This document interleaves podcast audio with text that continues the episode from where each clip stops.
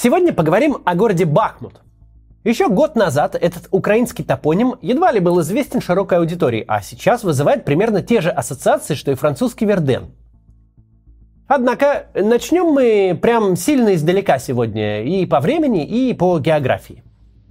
1 мая 1960 года в районе Свердловска, нынешнего Екатеринбурга, был сбит американский высотный самолет-разведчик Lockheed U-2. Летчик Фрэнсис Гэри Пауэрс катапультировался, был задержан на земле и передан КГБ. Пауэрс, чтобы избежать ареста, должен был покончить с собой с помощью специальной отравленной булавки, спрятанной внутри однодолларовой монеты. Летчика предупредили, что его ждет, если он попадет живым к страшным Soviet Russians – вот как Пауэрс представлял себе советский плен. Мне будут читать лекции о коммунизме и предоставлять только пропагандистскую литературу. Пища будет даваться лишь в виде поощрения за сотрудничество. Допросы будут внезапными, под яркими лампами. Стоит мне лечь спать, я сразу же буду разбужен, и допросы будут продолжаться до тех пор, пока я постепенно не утрачу ощущение времени, места и собственной личности – меня будут подвергать пыткам и избивать, пока, наконец, я сам не попрошу о том, чтобы мне разрешили признаться в каком угодно преступлении.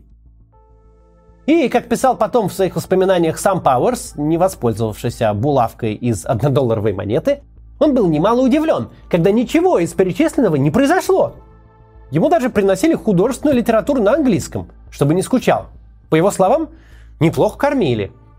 Дальше больше – Прежде чем осудить и посадить Пауэрса во Владимирский Централ, советские власти решили провести американскому гостю экскурсию по Москве. Раньше Пауэрс точно знал, как выглядит Soviet Russians. Его же обо всем проинформировали в Америке. В Москве все мужчины носят длинные бороды, а женщины ходят в черных платках. И, как вспоминал Пауэрс в своей книге «Операция Перелет», его поразило, что москвичи выглядели почти так же, как американцы – Пауэрс раньше был искренне убежден, что русские это какие-то чудовища. Но почти после двух лет вынужденного пребывания в СССР он честно признался американским читателям. Я ни разу не встретил кого-нибудь, кого мог бы возненавидеть. К чему же вся эта история из 60-х годов здесь, в ролике про Бахмут? Дело в том, что в пилоты Lockheed U-2 не берут абы кого. Мало того, что требования к здоровью, как у астронавтов – так еще и высочайший уровень интеллекта необходим. Однако даже такой человек может быть введен в заблуждение и жить в вымышленной картине мира. Что уж говорить о гражданах, в чью сферу деятельности не входят полеты в стратосфере. Легко надергать фактов, смонтировать специально подобранные фото и видео, дать наводящие комментарии и все. Телезрители любую страну представят себе как э, обиталище сатаны – Самое ужасное, что телезрители, толком ничего не зная об этом государстве, будут искренне думать, что они качественно и всецело проинформированы.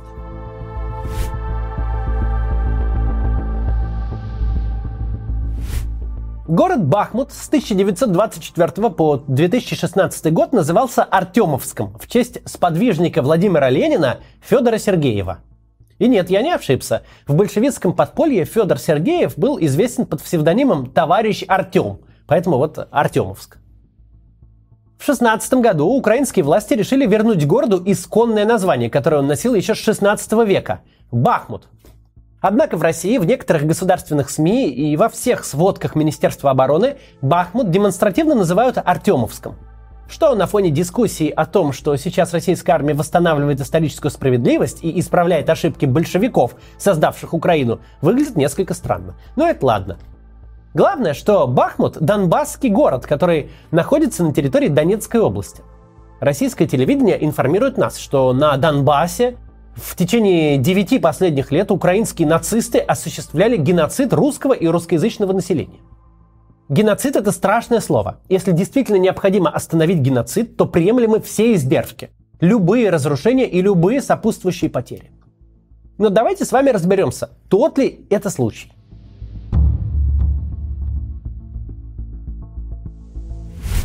В июне 2014 года в Артемовск, как тогда еще назывался нынешний Бахмут, со второй попытки вошли силы ДНР под командованием россиянина Игоря Стрелкова-Гиркина.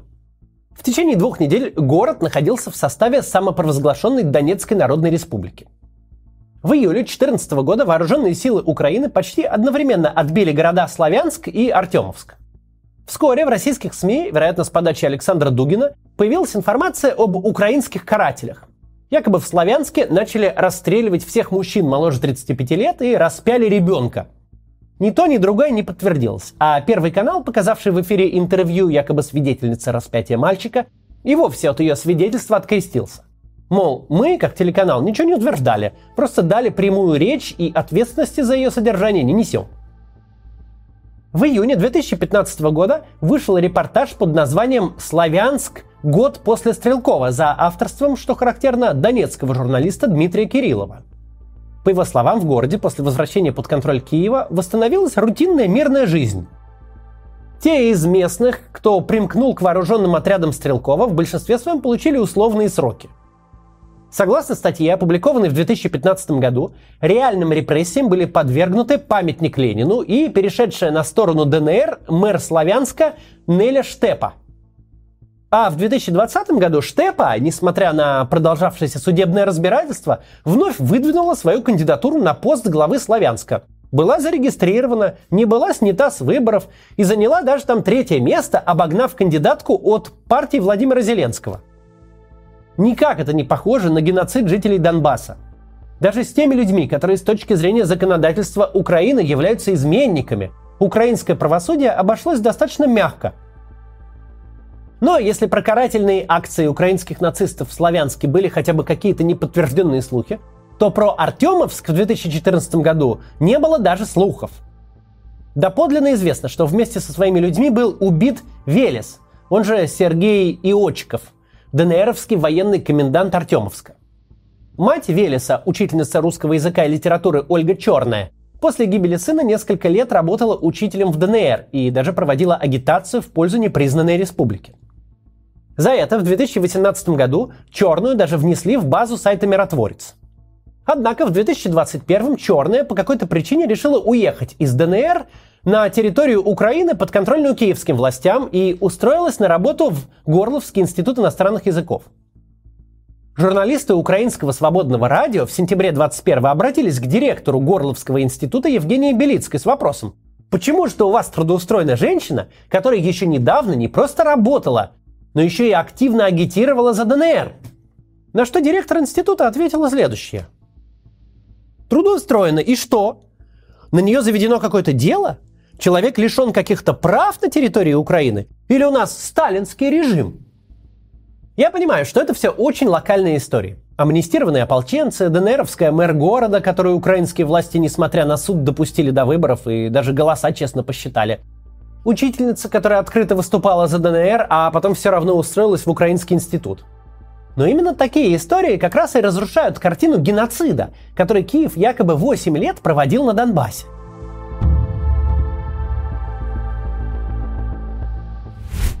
Изучая жизнь в тех или иных городах Украины, команда нашей редакции обязательно заходит на официальные сайты этих населенных пунктов. Смотрим, какие культурные, образовательные, спортивные, развлекательные, просветительные и памятные мероприятия проходили в городе до войны. Мы прекрасно понимаем, что в любом городе мира местные чиновники умеют сделать красивый отчет. А иногда все только для красивых отчетов и делается. Но все равно важно понимать, что именно официально декларирует власть. Если власть захватили нацисты и русофобы, то, наверное, они должны декларировать нацизм и русофобию. Ничего подобного среди довоенных бахмутских новостей мы не обнаружили. Если речь шла не о местных конкурсах или состязаниях, а о каких-то публичных лекциях и семинарах, то и в этих случаях они в Бахмуте были посвящены не прославлению нацистских преступников, а каким-то важным темам. Например, профилактике заболеваний, передающихся половым путем среди молодежи. Очень здорово, когда люди не перегибают духовные скрепы и не падают в обморок от мысли, что старшеклассники услышат страшное слово «секс», а заботятся об их здоровье. Кстати, сами школы в Бахмуте неплохо приводили в порядок, особенно по меркам районного центра. В нашей стране гораздо более богатой, чем Украина. Многие школы в райцентрах могут только мечтать о таком ремонте и благоустройстве территории. Ровно два года назад, в марте 2021 года, в рамках инициированной Владимиром Зеленским президентской программы «Великое строительство» в городе отремонтировали детский сад. Вот оказывается, что можно сделать из типовой бетонной коробки, если приложить достаточно усилий, и было бы желание. Бахмут – это провинция на 70 тысяч жителей.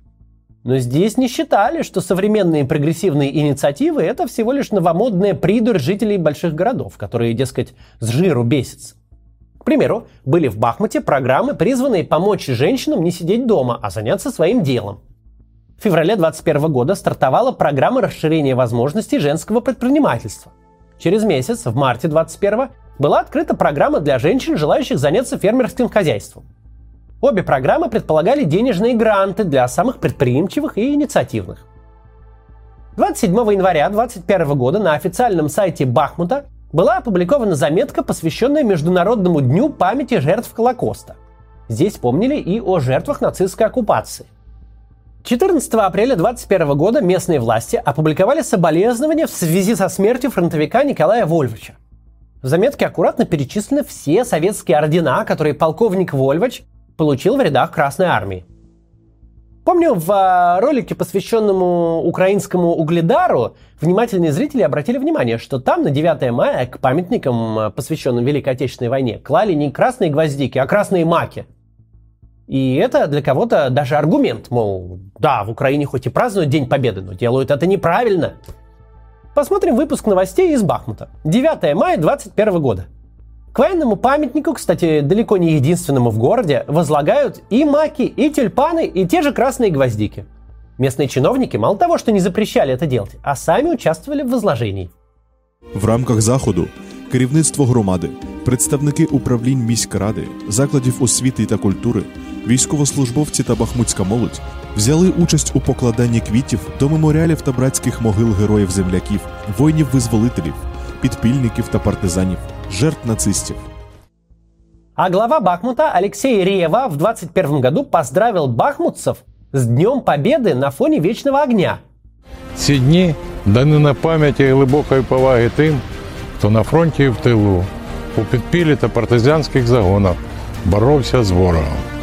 Шановні ветерани, в роки Другої світової ви захистили світ від загарбників, пережили страшні роки лихоліття відновлювали країну і віддали свою молодість і сили, щоб наше сьогодення та майбутнє було мирним та щасливим.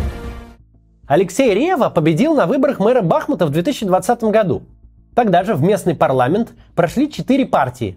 Партия «Порядок», оппозиционная платформа «За жизнь», «Слуга народа» и оппозиционный блок – Оппозиционная платформа и оппозиционный блок – это открыто пророссийские партии, которые свободно вели свою деятельность в Украине вплоть до начала войны. Их не снимали с выборов. Украинские граждане, выступавшие за тесные связи с Россией, имели возможность за них проголосовать. «Слуга народа» – это партия действующего президента Владимира Зеленского. Если партия президента занимает на местных выборах лишь третье место, значит третье место. Никто липовые голоса за нее не вкидывает – больше чем уверен, что вы никогда не слышали раньше об украинской партии «Порядок», которая взяла в Бахмуте больше всего мандатов. И это неудивительно. Партия «Порядок» — это сугубо местная партия. В отличие от нашей страны, в Украине имеют право на существование не только все украинские партии, но и совсем небольшие политические силы, которые участвуют в политике на локальном уровне. В России есть закон, что нельзя сделать, например, московскую даже политическую партию. Партия может быть только всероссийской – это очень осложняет их регистрацию и, соответственно, участие граждан в политической жизни. А в Украине есть городские партии, действующие даже в таких небольших городках, как 70-тысячный Бахмут. Это помогает жителям городов выбирать ту партию, которая будет целиком и полностью сосредоточена на местных вопросах. Давайте внимательно и посмотрим и послушаем предвыборный ролик партии «Порядок», набравший в Бахмуте больше всего голосов. Услышим, на каком языке велась агитация и как выглядел Бахмут в 2020 году – в 2021 город выглядел еще лучше, благодаря программам благоустройства. Но тут видео из 2020, тогда были выборы. Бахмут в последние годы стремительно развивается. Он стал одним из самых чистых, перспективных и привлекательных городов Украины. Алексей Рева делает все для того, чтобы город стал не только самым лучшим в области, но и в стране. Я иду на местные выборы с командой действующего мэра. Наша команда – политическая партия «Порядок», Идеология нашей партии заключается в том, чтобы органы местного самоуправления работали как часы, как один целостный механизм. Я Дмитрий Подкуйко, кандидат в депутаты от партии «Порядок». Поддержите нас на предстоящих выборах. Наш мэр Алексей Рева, ваш депутат Дмитрий Подкуйко. А вот так выглядит Бахмут прямо сейчас. Город, в котором перед самой войной отремонтировали школу и детский сад, благоустроили множество общественных пространств. Этот город теперь разрушен, как и жизнь всех его жителей.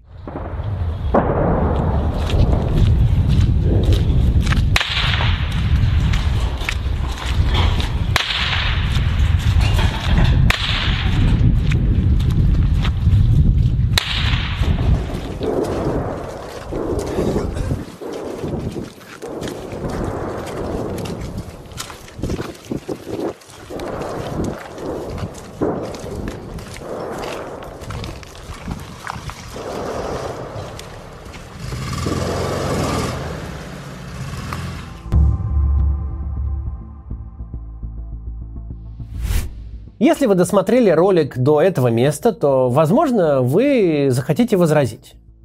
Да я ж собственными глазами, может быть, захотите сказать вы, видел кадры с украинцами, которые ходят с нацистской символикой и, там, не знаю, вскидывают руку, выкрикивают человеконенавистнические лозунги. И да, действительно, такие кадры существуют. И Фрэнсис Гэри Пауэрс, возможно, видел совершенно подлинные изображения русских мужчин с длинными бородами – и женщин в черных платках. Россия очень большая страна, людей в ней живет немало, и подборки фотографий можно сделать совершенно разные. Украина тоже большая страна. В государстве втором по площади в Европе живут около 40 миллионов человек. И даже 1% от 40 миллионов это уже 400 тысяч человек. При желании можно наводить фокус телекамер на самые разные социальные группы, что в Украине, что в России. Но такой узкий взгляд не дает понимания общей картины. Для зрителя создается лишь иллюзия того, что он осведомлен. И в такую ловушку попасть может даже очень умный и образованный человек. Летчик, пилотирующий самолет в стратосфере, такая же элита, как и астронавты, летающие на космическом корабле в космос. Но и такого человека можно ввести в заблуждение. И он даже ничего не заподозрит, пока своими глазами не увидит ту страну, о которой ему рассказывали. В самом конце проведем наглядный эксперимент – мы покажем вам смонтированное видео с российскими неонацистами. Вовсе не за тем, чтобы доказать, что Россия, мол, нацистское государство. Не за этим.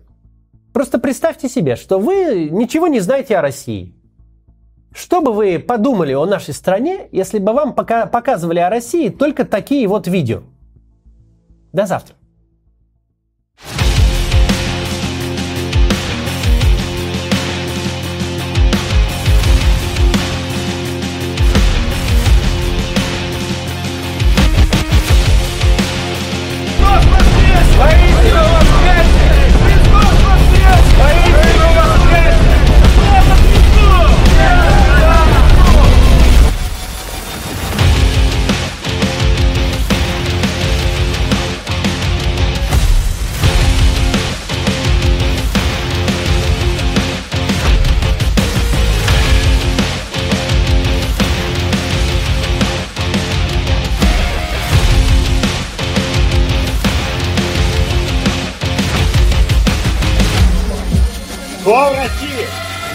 Поддерживаешь эту операцию?